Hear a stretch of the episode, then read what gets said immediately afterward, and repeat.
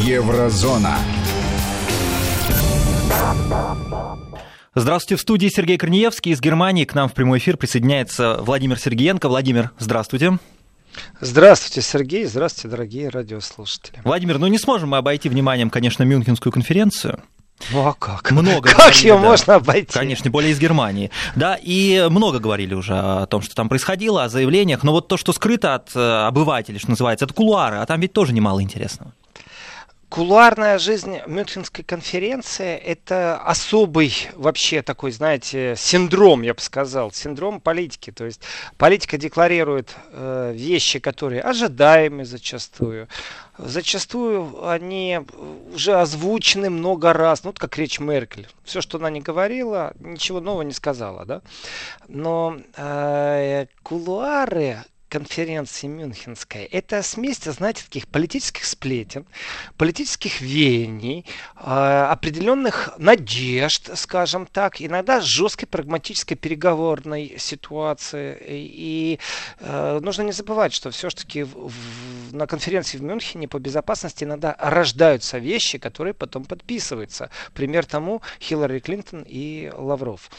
В этом отношении, развесив максимально уши, потому что ты не успеваешь все равно пройтись по всем коридорам, ты не успеваешь нырнуть во все разговоры, да и некоторые разговоры, чего уж юлить. Просто двери закроют и скажут: извините, очень все это закрыто, посторонним вход в, в смысле воспрещен, и на этом все заканчивается. Но когда выходят, вы знаете, иногда даже видно, вот вышли и говорят так, прям лицами говорят, с улыбками говорят: хорошо пообщались, и на этом все заканчивается. Ну и что, что они хорошо пообщались?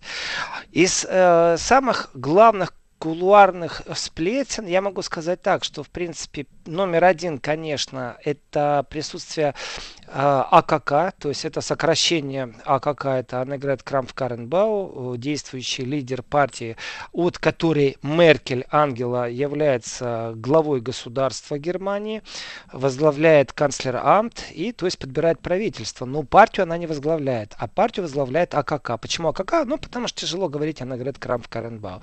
Так вот, она была там, и она действительно окунулась в политическую жизнь внешнего периметра. Это значит завтраки, обеды, э- маленькие короткие разговоры, знаете, такие little talk. Здрасте, здрасте, how are you, как дела, хорошо, а у тебя как, сам чего? Ну вот примерно такое, только люди имеют все определенную статусность. И сам факт присутствия АКК на определенных обедах и организация этих обедов под нее говорит о том, что ее претензия, Аннегрет Крамп-Карренбауэр, на пост канцлера Германии все-таки имеет место быть. То есть амбиции есть, амбиции будут. Это очень важный аспект, потому что очень многие предрекали ей техническое главенство в партии, в котором она не будет кандидироваться, а если даже и будет, ну вот есть такая черная полоса в Германии, что есть такие технические председатели партии, которые не добирались до вершин Олимпа, то есть не становились канцлерами. В этом отношении четкий знак, и это кулуарный знак о том, что АКК имеет перед собой практически цель, и эта цель является очень амбициозной — стать канцлером Германии. Все, точка. То есть нужно считаться с тем, что этот игрок очень сильный и начинает себя не только образовывать, но и о себе заявлять на внешнем периметре. Один из нюансов кулуарных переговоров, знаете, это перепроверка сплетен. Ну, одна из них, например, приедет ли Ле Пен в Крым? Угу.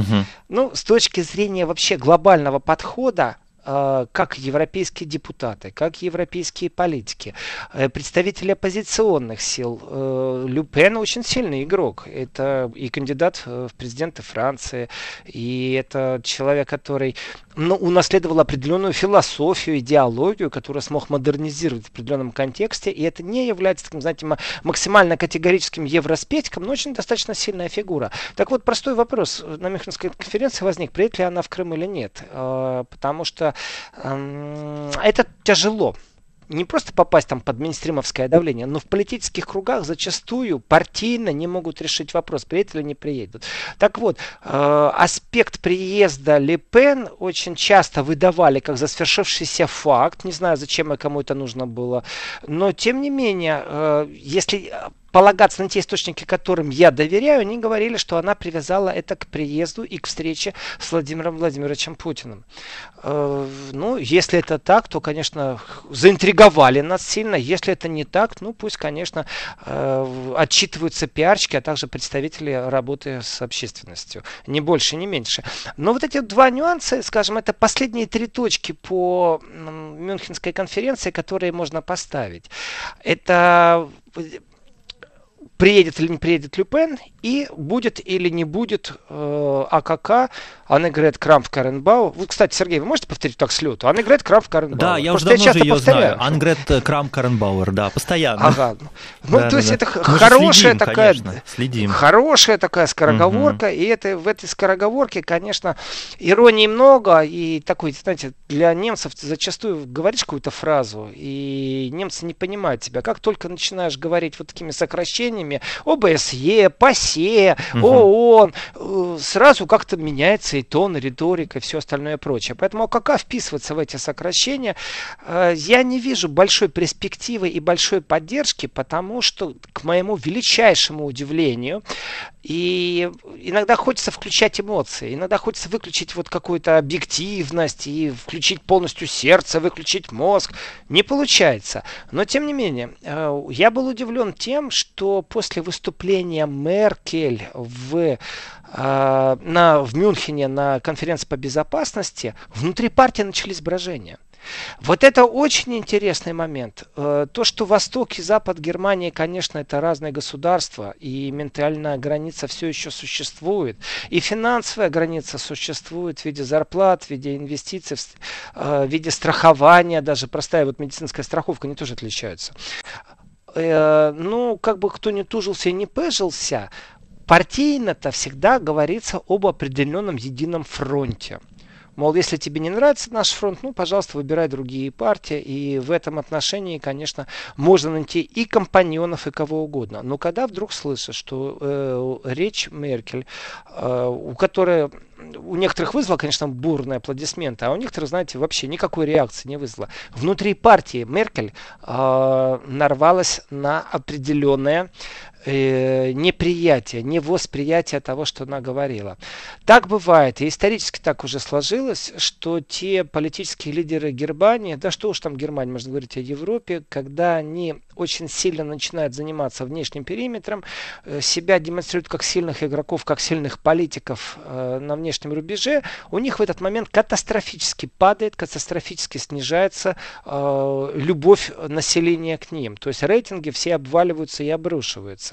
И вот внутри партии Меркель э, сейчас нарвалась после своей мюнхенской речи на жесткую критику. Притом эта критика тоже очень специфическая. В основном это молодые голоса, то есть не старые проверенные братья и сестры по партии, это молодые голоса, которые говорят о том, что нельзя Меркель на пушечный выстрел подпускать к избирательной э, кампании внутри Германии. Ну, это прежде всего земельная и, конечно, вторично. Вот в данном контексте это прозвучало как евровыборы. Э, может ли Меркель навредить со своими речами, со своим визионерством? Я не могу вот так с лету это сказать. Но то, что внутри партии наблюдаются определенные тенденции, в которых э, Меркель больше является нежелательной персоной на внутриземельных выборах, это для меня нонсенс, конечно. Критика была. И о том, что Меркель должна уходить, внутри партии всегда было брожение. Ну, вот так, чтобы ярко выраженно это прозвучало. У-у-у. Это достаточно сильный удар по Меркель в первую очередь, вторую это по ее э, визионерству, по ее декларации вот этой объединенной большой Европы и в том виде, в который Меркель эту Европу видит, к сожалению, внутри Германии население, если будет точно так же э, воспринимать, как это Меркель видит, они просто за нее не проголосуют. Просто Но Меркель же получается хромая утка, да, теперь, и поэтому у нее не такое уже влияние в партии. Ну, мы не раз будем возвращаться, не раз уже говорили об этом, э, о том, что она хромая утка. Но, в принципе, Сергей, вы знаете, Я не согласен тем, что она в партии не авторитет. Она безумный авторитет. Это э, все еще кит, это все еще акула. Я не знаю, что стояло за мюнхенской речью Меркель, зачем она так много эмоций включила, потому что э, ярко выражено пул, э, который направляется из канцлерамта. Я имею в виду журналистов, я имею в виду пиарщиков, я имею в виду политтехнологов. Они, конечно, поют хвалебные речи, но есть и другая сторона. И если эту другую сторону медали посмотреть, то там полное отсутствие хвалебных речей, потому что ну, речь Меркель, она в некотором виде была определенно провальной. Не было никаких предложений по будущему развитию э, Европы, как минимум. Я уже молчу про человечество. До человечества они не выросли. Там все-таки три сверхдержавы – Китай, Россия, США. И в этом отношении даже попытка вот как-то войти в диалог, она отсутствует. Ну и если при определенных речах, которые с претензией на то, чтобы оставить след, знаете, вот первые отголоски, ой, она чуть ли там как не Путин говорила. Ага, три раза как не Путин. Путина все еще цитируют. Насколько Меркель будут цитировать четыре года, я не уверен, потому что в ее тезисах не было ничего нового. И вот это вот ничего нового В, в речи политика такого уровня, конечно, говорит о том, что она не просто хромая утка, а у нее идей даже нету. И фиксация тех отравных пунктов, отправных пунктов, которые сегодня есть, фиксация тех проблем, которые есть в Европе.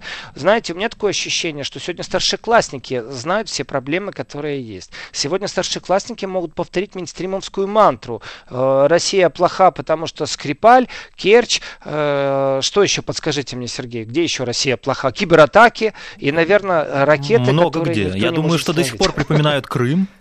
Нет, Керченский пролив, да, вот вы сказали. То есть много где Россия плоха но, для них.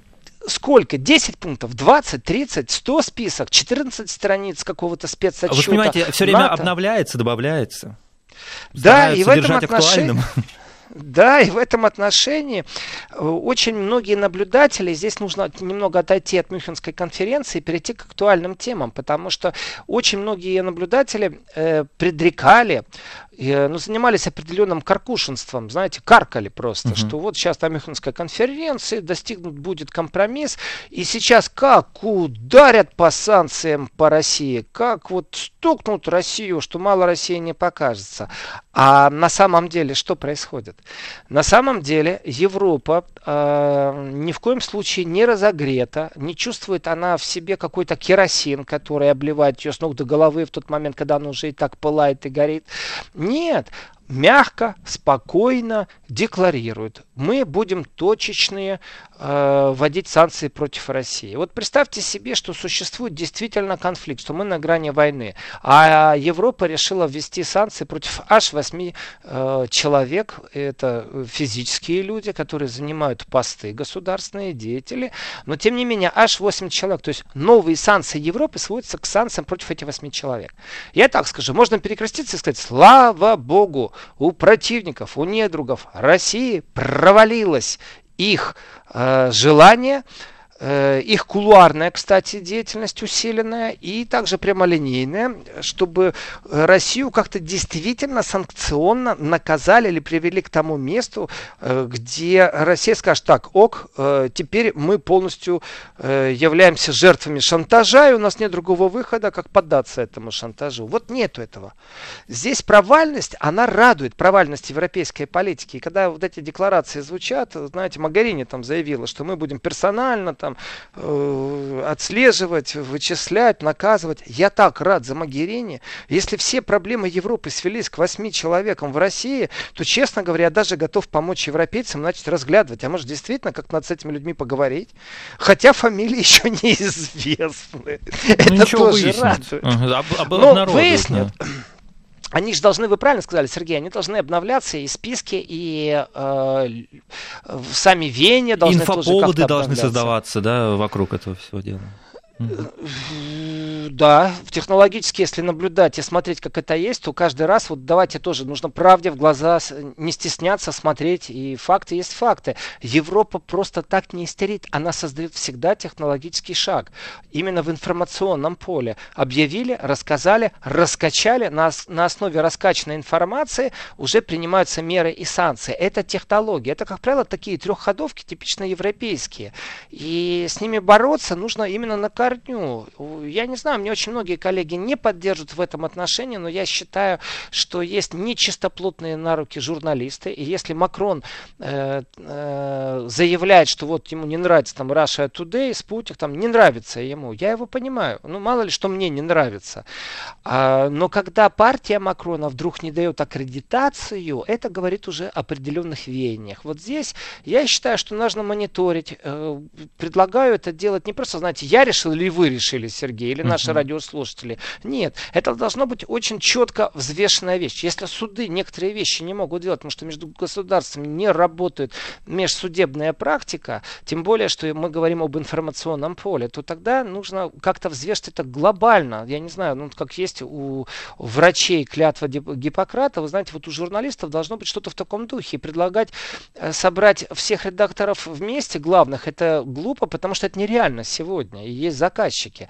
Но если я вижу определенную риторику в определенных э, кругах, и она направлена э, на э, антироссийскую деятельность, вот она такая русофобская, то почему я должен этих людей терпеть? Почему я должен им давать аккредитацию в России? Но я в этом отношении жесток, это мое мнение. Э, если нет объективности, то кто тогда судья? Кто об этой объективности может говорить? И здесь, когда вы упоминаете понятие вообще инфоповод, Сергей, то обратите внимание, ни разу Запад без инфоповода не работает. Они, прежде чем ввести санкции, начинают все время взбивать пыль, раздувать шары. И очень многие им подыгрывают в этом деле. Очень многие СМИ подыгрывают в этом деле. И я считаю, что здесь, во-первых, а, нужны консультации, а, б, конечно же, нужен определенный вектор взаимодействия.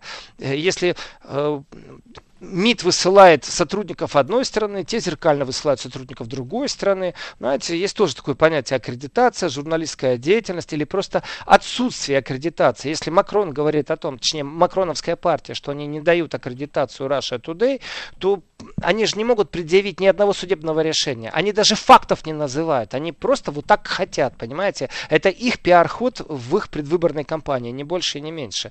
То точно так же я верю, что кто-то во Франции может предъявить претензии Russia Today. Так давайте сядем, поговорим об этом. Давайте взвесим факты. Где есть ложь, можно всегда обратиться в суд. Если лжи нет, то тогда кто берет на себя нагрузку этического решения, может или не может этот, или должен или не должен этот журналист работать. В этом отношении тема абсолютно наболевшая, потому что э, в связи с тем, что я читаю немецкоговорящую прессу, это Австрия, это Швейцария, вы знаете, за державу обидно. Зачастую обидно, потому что факты не проверены, но они вот так вот декларируются, как что-то общедоступное, общеизвестное, и вперед, ура, и поехали. И принципов э, сдерживания в информационной войне вот этих оголтелых клеветунов или нет, э, их нет. Я имею в виду с принципов сдерживания тех, кто врет, или тех, кто создает атмосферу. Вот Россия враг, или конкретно те или другие люди, они враги. И в этом отношении, когда Могерини заявляет о том, что восемь человек будут под санкциями, вроде бы я радуюсь, понимаете? Но нету там каких-то глобальных изменений в банковском секторе, в инвестиционном секторе, в информационном секторе. Просто вот восемь чиновников будут названы. Ничего страшного для России не произойдет. Но, тем не менее, та же Могерини, тот же весь аппарат, который ее поддерживает, все эти заседания, они основаны на информационном поле. И вот здесь, конечно же, очень сильный диссонанс, нет справедливости. И, не знаю, может, площадка ООН для этого в будущем. Ну, Uh-huh. надо тему закрывать, потому что это о наболевшем, и об этом говорить придется еще много и не раз. Но у меня есть и аргументы. Вы знаете, если дошло до того, что в Бундестаге происходят манипуляции по протоколированию того, что там происходит, если это связано с Украиной, то что же говорить тогда о газетчиках? А ситуация очень простая. Есть такое правило, что все, что говорится в Бундестаге, один к одному заносится на носитель. То есть сидит человек, знаете, и записывает все. Вот в фильмах иногда есть кадры, как в суде кто-то сидит, пишет что-то. Вот в Бундестаге точно так же. И представляете, заходит разговор об Украине, а потом, когда сравнивают то, что говорилось, то, что внесено в протокол, есть отличия. То есть манипуляция. Во имя чего?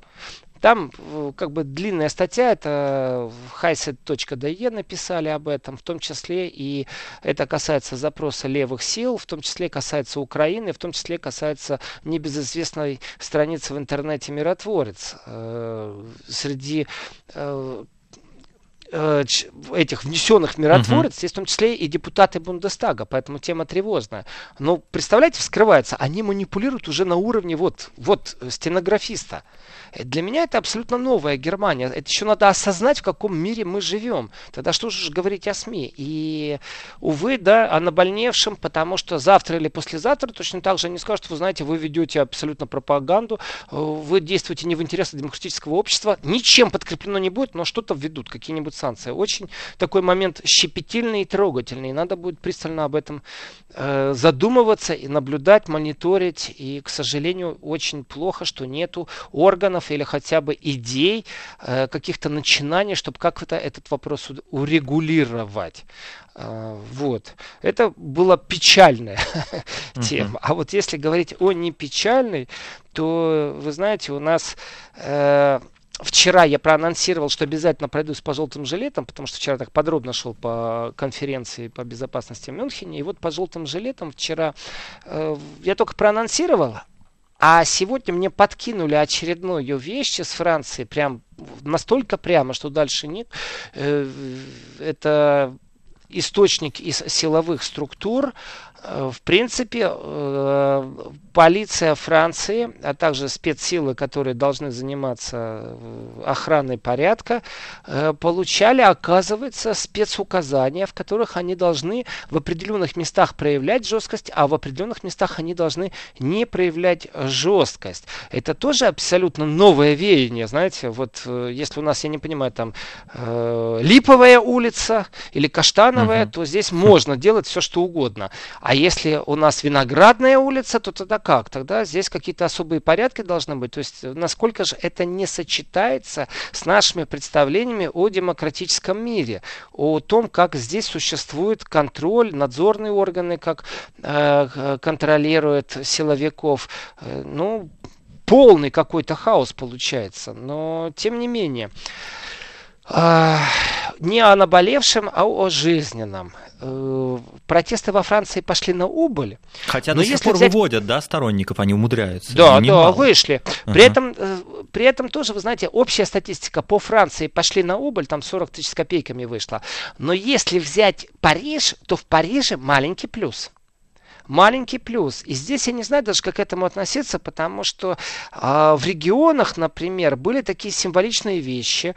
Это когда в Марселе десять активистов просто начинают свое движение, символический марш на Париж. Вот десять человек. Кажется, смешно, да?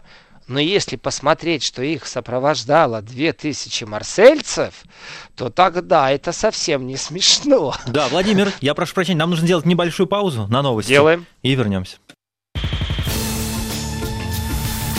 Еврозона. Владимир Сергиенко и Сергей Корнеевский в эфире. Владимир, вы отметили, что марсельцы активно поддерживали тех, кто марширует на Париж, символически. Это символически, да. Конечно же, это очень uh-huh. символически, но тем не менее десять активистов, которые двинулись в сторону Парижа, на Париж, ура, вива ла Франс, сеза ла Пари. Но, тем не менее, референдум гражданской инициативы – это вполне возможная цель, которую французы смогут добиться. Только референдум, если будет спущен сверху, то это будет не национальный диалог, и, конечно, будет не то, чего добиваются протестующие. Потому что ведь не только в Марселе, давайте так, а в Бордо что происходило, а в Ливе, знаете. В Лиле так вообще демонстранты вышли не с какими-то целями для себя, они просто требуют отставки Эммануэля Макрона, ни больше, ни меньше.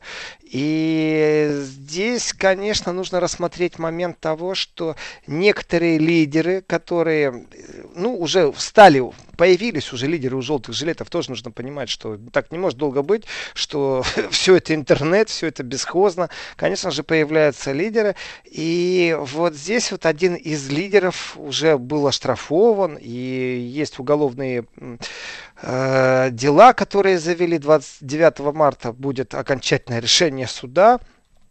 И до этого времени, знаете, ходить под дамокловым мечом, и даже если приговорили к такой, ну, символической сумме пятьсот евро, э, если уж все протестующие в размере пятидесяти тысяч сбросятся, знаете, по одному центу, э, ничего страшного. Но, тем не менее, когда приговаривают активистов, когда приговаривают лидеров, э, тогда понятно, что власть решила пойти на определенное обострение ситуации. И здесь я даже не знаю, кому симпатизировать, потому что одно дело мирные протесты профсоюзов, совсем другое, когда вандалы выходят на улицу, начинают что-то крушить, поджигать. Полиция, тем не менее, в субботу дальше разбрызгивала газ слезоточивый. Так что все еще борется французская полиция за первое место в рекордах Гиннесса по потреблению слезоточивого газа или, наоборот, по распрыскиванию слезоточивого газа на улице. Но у нас все-таки есть такой герой, это Эрик Друэ и Кристоф Детенш. Это два лидера, можно так сказать, ну, не, не официальные, конечно, это не партийные списки. И одному из них прокуратура потребовала э, все-таки условный приговор к одному месяцу и штраф в пятьсот евро. Это говорит о том, что следующий штраф и следующий приговор, ну, если в первом признают виновным, конечно, будет пожестче. Никакого заигрывания в этом случае уже не будет. И э, тенденция, она какова? Тепло на улице становится, и должно, по идее, по логике, произойти увеличение демонстрантов. Но, видать, еще не так тепло, не совсем горячо стало. И э, в отличие, вот здесь тоже я бы хотел перейти от Франции, например, к Испании, угу. Отличие этих протестов. Потому что очень существенный факт. Если лидеров сейчас желтых протестов во Франции взять и посадить за решетку, произойдет обострение или не произойдет? Будут штурмовать Бастилию, ну понятно, Бастилия в кавычках. Образно, да, говоря. Образно, mm-hmm. да. Или все-таки не будут. И решение суда, оно купирует действительно лидера или человека, которого телевизионщики раскручивают, пиар ему определенный дают. Вот он здесь стоит, вот он здесь говорит, вот он здесь в Ютубе, понимаете. И СМИ, блогеры, все вместе навалились, из него что-то пробуют слепить, как политический лидера какого-то представить. Но на самом деле он просто яркая личность здесь и сейчас. И за ним нет определенной силы. И в этом отношении, ну, конечно, Испания немного э, другой имеет вид протеста. И пятьсот тысяч, давайте так, это абсолютно не шутки, когда пятьсот тысяч выходит на улицы. И в этом отношении во Франции вышло в десять раз меньше. Причины разные. Ну, то есть мода на протесты есть. Видать, в Испании просто потеплее уже, поэтому пятьсот тысяч вышло. Но, тем не менее, пятьсот тысяч, которые выходят на протесты, мирные протесты. Плюс к этому нужно приложить саму политическую ситуацию, что правительство расформировано будет, что будут перевыборы в Испании. Это говорит об очень сильной нестабильности. Пока технически правительство выполняет свои функции, будет посылать силовиков, пока будет давить на суды. И не надо стесняться того, что э, вдруг где-то кто-то не давит. Вот эти вот мифы о Западе, о судебной системе. Вон, кому не лень, пожалуйста, ознакомьтесь Знакомьтесь с тем, что происходит в Польше, и о том, как сама же Европа, старая и закостенелая, критикует все, что связано с судами в Польше, которые стали практически под правительствами. Так вот, э, испанский протест в количестве пятисот тысяч человек, он привязан не просто к желанию стать э, независимой державы, он не просто там поддерживает сепаратистов, он еще борется за тех людей, которые находятся в заключении в Испании. Именно за тех активных сепаратистов. Вот здесь вот э, символический э, месяц, который грозит одному из лидеров движения, лидеров движения беру в кавычки, потому что просто, ну, непроверенная информация. Мне рассказывают эти э, западные СМИ, но это не значит, что я им верю. Я уже на Шпигеле обжегся. Спасибо большое. И в этом отношении, э, если мне кого-то представили, я не очень верю. Нужно перепроверять. А перепроверка с Испанией, она не нужна, потому что действительно люди, которые в парламенте выступали, это яркие личности политической жизни, общественной жизни. И они настаивали на том, что, э, в принципе, Каталония имеет право на мирный выход из состава Испании. Конечно, каталонцы во всей мере не осознают, что их ждет, потому что нужно просто посмотреть, что там с Брекситом. И даже элементарные вещи, как вывоз мусора, становятся большой проблемой, когда страна покидает беспошлинную зону. Или когда, наоборот, вводятся пошлины на определенный вид деятельности. Все, катастрофа. Если мусорщики у-у-у, не будут мусор выносить, любая держава взвывает, любой город взвывает, и зачастую часто профсоюзы спекулируют на этом, когда призывают тех, кто вывозит мусор, к определенным протестам. Но когда выходит пятьсот тысяч человек, это уже не профсоюзы, это уже не сепаратисты, это внутреннее желание, это огромное количество людей. И если привязать к этому э, предстоящие судебные решения, то мы видим достаточно сложную напряженную ситуацию в Испании. Плюс, конечно же, правительственный кризис. Печально и грустно, потому что, ну да, кому-то удалось удрать, и, знаете, так, э, тоже их пример другим наука. Уж если вы добрались до своего друга, и так получилось, что он, например, э, бургомистр города Брюсселя, ну, например, и вы говорите, помогите мне с политическим убежищем. И он вам помогает. И после этого вас не выдают испанскому правосудию. И вы все еще... Я о Пучдемоне, конечно же, сейчас [S2] Uh-huh. [S1] Говорю. О том, что он обратился практически к другу, чтобы ему дали политическое убежище внутри же Европейского Союза. То у других, скорее всего, таких друзей нет. И люди идут реально в тюрьму. Люди находятся в заключении. И если посмотреть, что им грозит, то... О-о-о-о-о-о. Там э, срока очень огромные, там большие срока, там по двадцать лет тюрьмы грозит.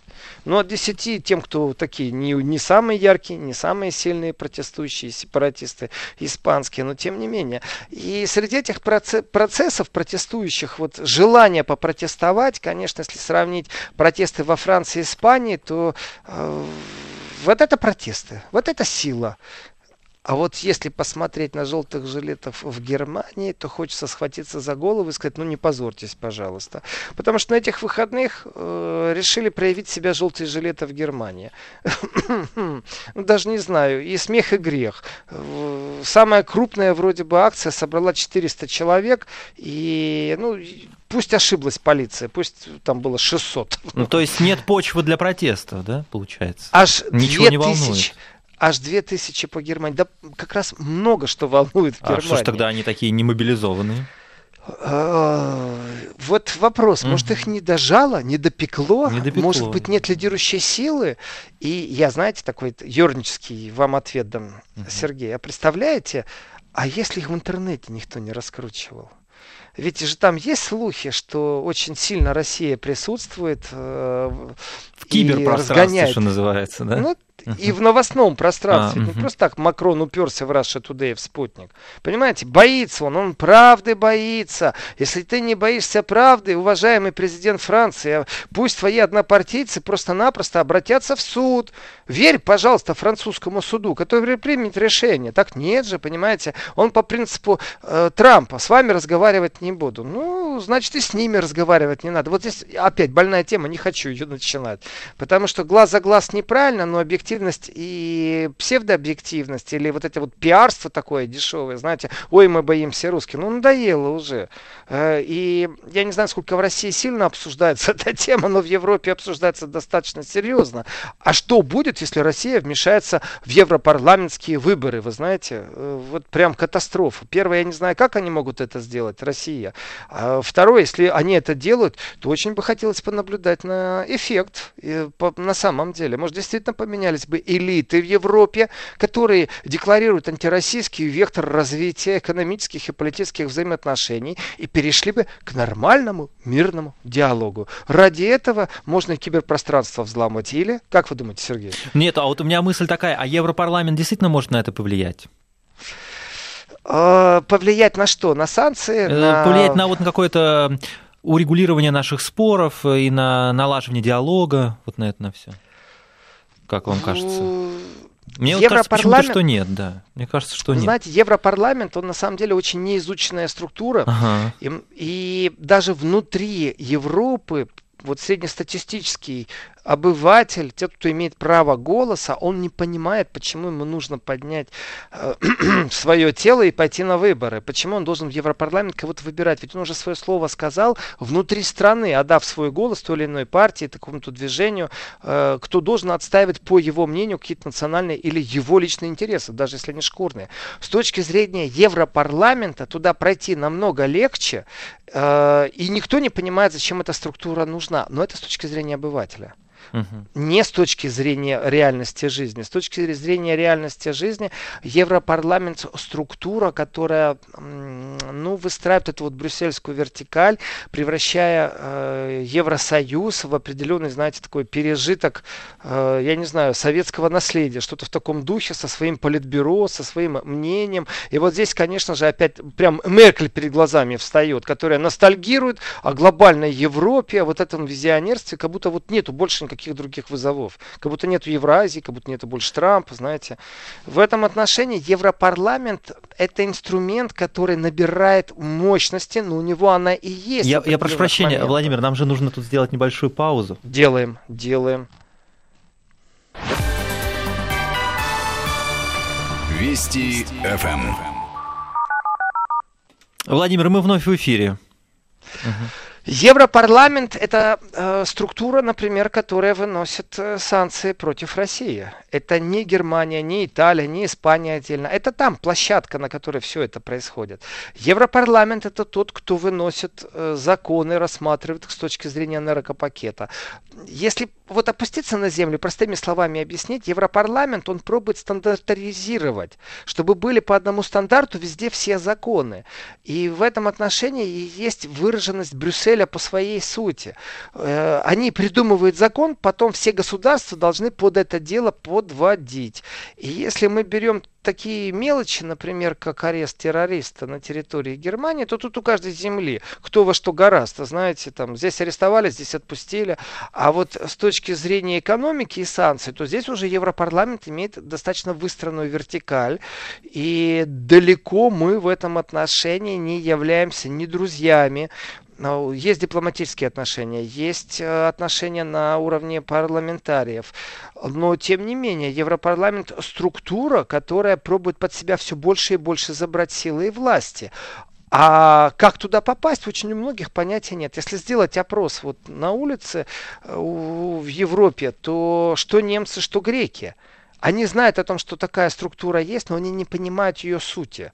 И когда им говоришь о том, что вот закон там был разработан, и спустили они вниз, а после этого выяснилось, что существуют, например, квоты на сельское хозяйство, в котором э, фермеры не имеют права выращивать или государство не имеет права субинвестировать определенное количество определенных продуктов, то тогда понятно, почему то поляки, э, фермеры садились на трактора, приезжали в Варшаву, разбрасывали навоз, то немецкие фермеры устраивали демонстрации и блокировали медленными тракторами практически все движение в Берлине. Потому что ну, стали разбираться в определенном вопросе. И опять же, если исходить из санкций, то именно Европарламент вводит штрафные меры, и вот те э, штрафные меры, которые распространяются сейчас на восемь граждан Российской Федерации по событию в Керченском проливе, э, это опять же Европарламент. В этом отношении э, практически все евродеятели очень любят прятаться. Мол, мы были бы против, но вот мы как-то большинство проголосовали. И вот это вот э, стадное чувство, чтобы не было виновных, оно не нравится не только мне. Оно, например, не нравится Трампу, если мы будем говорить об автопроме, знаете, о пошлиной войне и прочих-прочих вещах. Поэтому... Европарламент и все его выборы, все его страхи, я это слышу не только в немецкой прессе, не только в австрийской, не только в швейцарской.